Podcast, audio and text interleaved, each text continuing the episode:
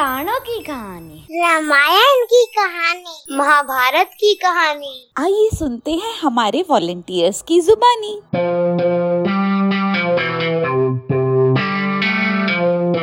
स्वयंसेवी कथावाचकों के द्वारा प्रस्तुत कहानियों की श्रृंखला में मोक्षा टेल्स की ओर से मैं अनुपम कौशिक आपका स्वागत करता हूँ।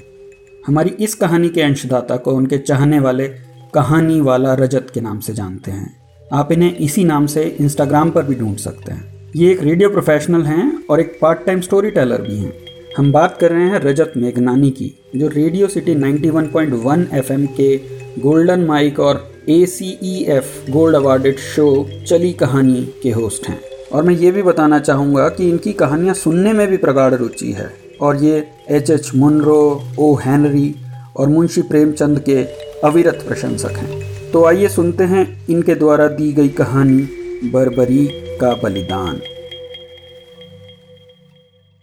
अरे यार पूजा मेरी ननद और उनके बच्चे तो तेरे घर की जन्माष्टमी पार्टी के फ़ैन ही हो गए। तेरे सुपर स्वादिष्ट खाने से भी ज़्यादा उन्हें वो गेम्स अच्छे लगे जो बच्चों ने भी खेले और बड़ों ने भी।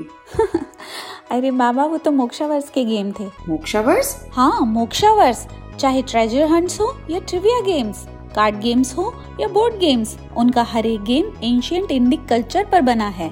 बता दे अपनी नंद को भी मोक्षावस डॉट कॉम के गेम्स के बारे में। बिल्कुल नहीं बिल्कुल नहीं। ये तो हमारा टॉप सीक्रेट है। हम नहीं बताएँगे किसी को। और आप भी मत बताइएगा। mokshavas.com is sharing stories, scriptures and symbology from ancient India. अच्छा पता है? आदित्य और साक्षी को ये गेम अपने वीडियो गेम से भी ज़्यादा अच्छे लगते हैं। मोक्ष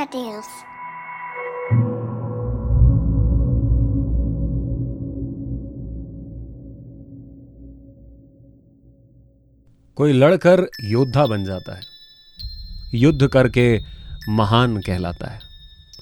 कोई रथी होता है, कोई महारथी और कोई सारथी।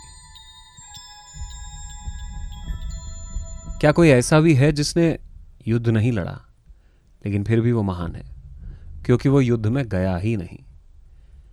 वो भी ऐसा शख्स जिसके युद्ध न करने की वजह से महाभारत का युद्ध पांडवों ने जीता।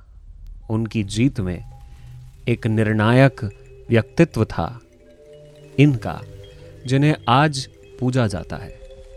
शायद ही महाभारत के उन सभी महानुभावों में से किसी का मंदिर आपको कहीं मिले। हिंदुस्तान के कुछ हिस्सों में अर्जुन, कर्ण, इनके मंदिर सुनने को मिलते हैं, लेकिन एक बड़ा ही जाना माना नाम जिनका है, वो है खाटू श्याम बाबा। राजस्थान में सीकर के पास मौजूद ये मंदिर महाभारत काल के महानतम योद्धा, सर्वश्रेष्ठ धनुधर बर्बरीक का मंदिर है। बात उस समय की है, जब महाभारत का युद्ध आरंभ होने वाला था। भगवान श्री कृष्ण युद्ध में पांडवों के साथ थे, जिससे यह सुनिश्चित जान पड़ रहा था कि कौरव सेना भले ही अधिक शक्तिशाली है, लेकिन जीत तो पांडवों की ही होगी। ऐसे में भीम का पौत्र और घटोत्कच का पुत्र बर्बरीक युद्ध करने आने ही वाला था। युद्ध से पहले ही उसने अपनी माता को वचन दे दिया था कि जीवन के हर युद्ध में जो पक्ष कमज़ोर होगा, वो उनकी ओर से लड़ेगा। बर्बरीक ने महादेव को प्रसन्न कर उनसे तीन अजय बाण प्राप्त किए थे। ऐसे अजय बाण जिनका काम था युद्ध में पहले उन लोगों को चिन्हित कर देना जिनको बचाना है। दूसरा बाण उनको चिन्हित करता था जिन्हें मारा जाना है और तीसरा बाण जिन्हें मारा जाना है उन सभी को एक ही बाण में खत्म कर देता था। भगवान श्री कृष्ण को जब बर्बरीक की योजना का पता चला, तब वो ब्राह्मण का वेश धारण करके बर्बरीक के मार्ग में आ गए।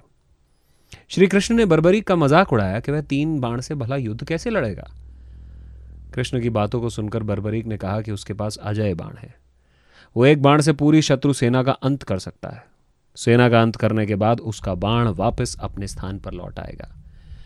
इस पर श्री कृष्ण ने कहा कि हम जिस पीपल के वृक्ष के नीचे खड़े हैं, अपने बाणों से उसके सारे पत्तों को छेद कर दो। मैं मान जाऊँगा कि तुम एक बाण से युद्ध का परिणाम बदल दोगे। बर्बरीक ने चुनौती स्वीकार करके प्रभु का स्मरण किया और बाण चला दिया। पेड़ पे लगे पत्तों के अलावा नीचे गिरे पत्तों में भी छेद हो गया। लेकिन इसके बाद वो बाण भगवान श्री कृष्ण के पैरों के चारों ओर घूमने लग गया। पता है क्यों? क्योंकि एक पत्ता भगवान ने अपने पैरों के नीचे दबा रखा था। भगवान श्री कृष्ण जानते थे कि युद्ध में विजय पांडवों की होगी और माता को दिए वचन के अनुसार बर्बरीक कमज़ोर यानी कि कौरवों की ओर से लड़ेगा, जिससे अधर्म की जीत हो जाएगी। इसलिए ब्राह्मण वेशधारी श्री कृष्ण ने बर्बरीक से उसी वक्त दान की इच्छा प्रकट कर दी। बर्बरीक ने दान देने का वचन कर दिया। जब बर्बरीक ने कृष्ण से पूछा कि मांगो क्या मांगते हो, क्योंकि वो सन्यासी के भेष में थे, एक भिक्षुक के बेस में थे, तब कृष्ण ने उनका मज़ाक उड़ा दिया और कहा कि जो मैं मांगूँगा तुम दे नहीं पाओगे। बर्बरीक को क्रोध आ गया। एक क्षत्रिय इस चीज़ को कैसे बर्दाश्त कर सकता था? उसने कहा, आप मांगिए प्रभु, आप मांगिए। तब उन्होंने उसी वक्त बर्बरीक से उनका सिर मांग लिया। बर्बरीक समझ गया कि ऐसा दान मांगने वाला ब्राह्मण नहीं हो सकता। बर्बरीक ने ब्राह्मण से कहा कि आप अपना वास्तविक परिचय दीजिए। मैं दान देने को तैयार हूँ।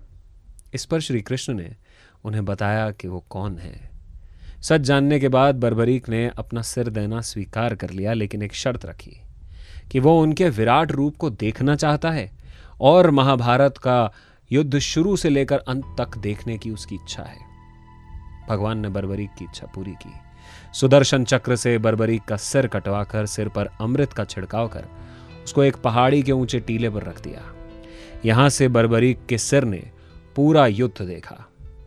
युद्ध समाप्त होने के बाद जब पांडवों ने यह विवाद किया, जब यह विवाद उनमें होने लगा कि किसका योगदान सबसे ज़्यादा था इस पूरे युद्ध में, तब श्री कृष्ण ने कहा कि इसका निर्णय बर्बरीक करेगा।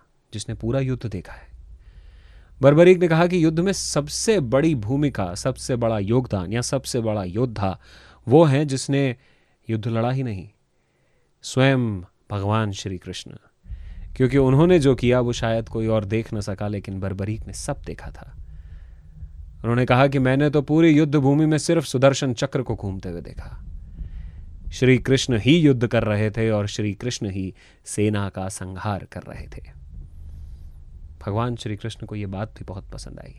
वो बर्बरीक से बहुत प्रसन्न थे।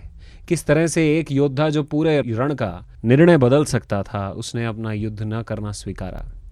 ये देखते हुए भगवान श्री कृष्ण ने उन्हें वरदान दिया कि ये सर जहाँ रुकेगा, इसे नदी में बहा जाएगा और जहाँ ये सर रुकेगा, वहाँ पर तुम्हारे नाम का मंदिर बनेगा। आने वाले समय में तुम्हें मेरे नाम से जाना जाएगा। बर्बरीक इस कृत्य को लेकर नतमस्तक था। उसे पता था कि प्रभु ने जो उसे दिया है, शायद किसी और को नहीं मिला होगा।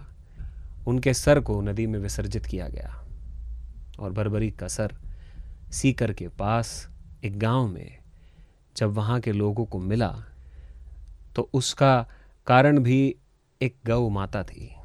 कहते हैं गौ माता जब वहाँ गई तो उस ज़मीन पर उनका दूध अपने आप बह निकला।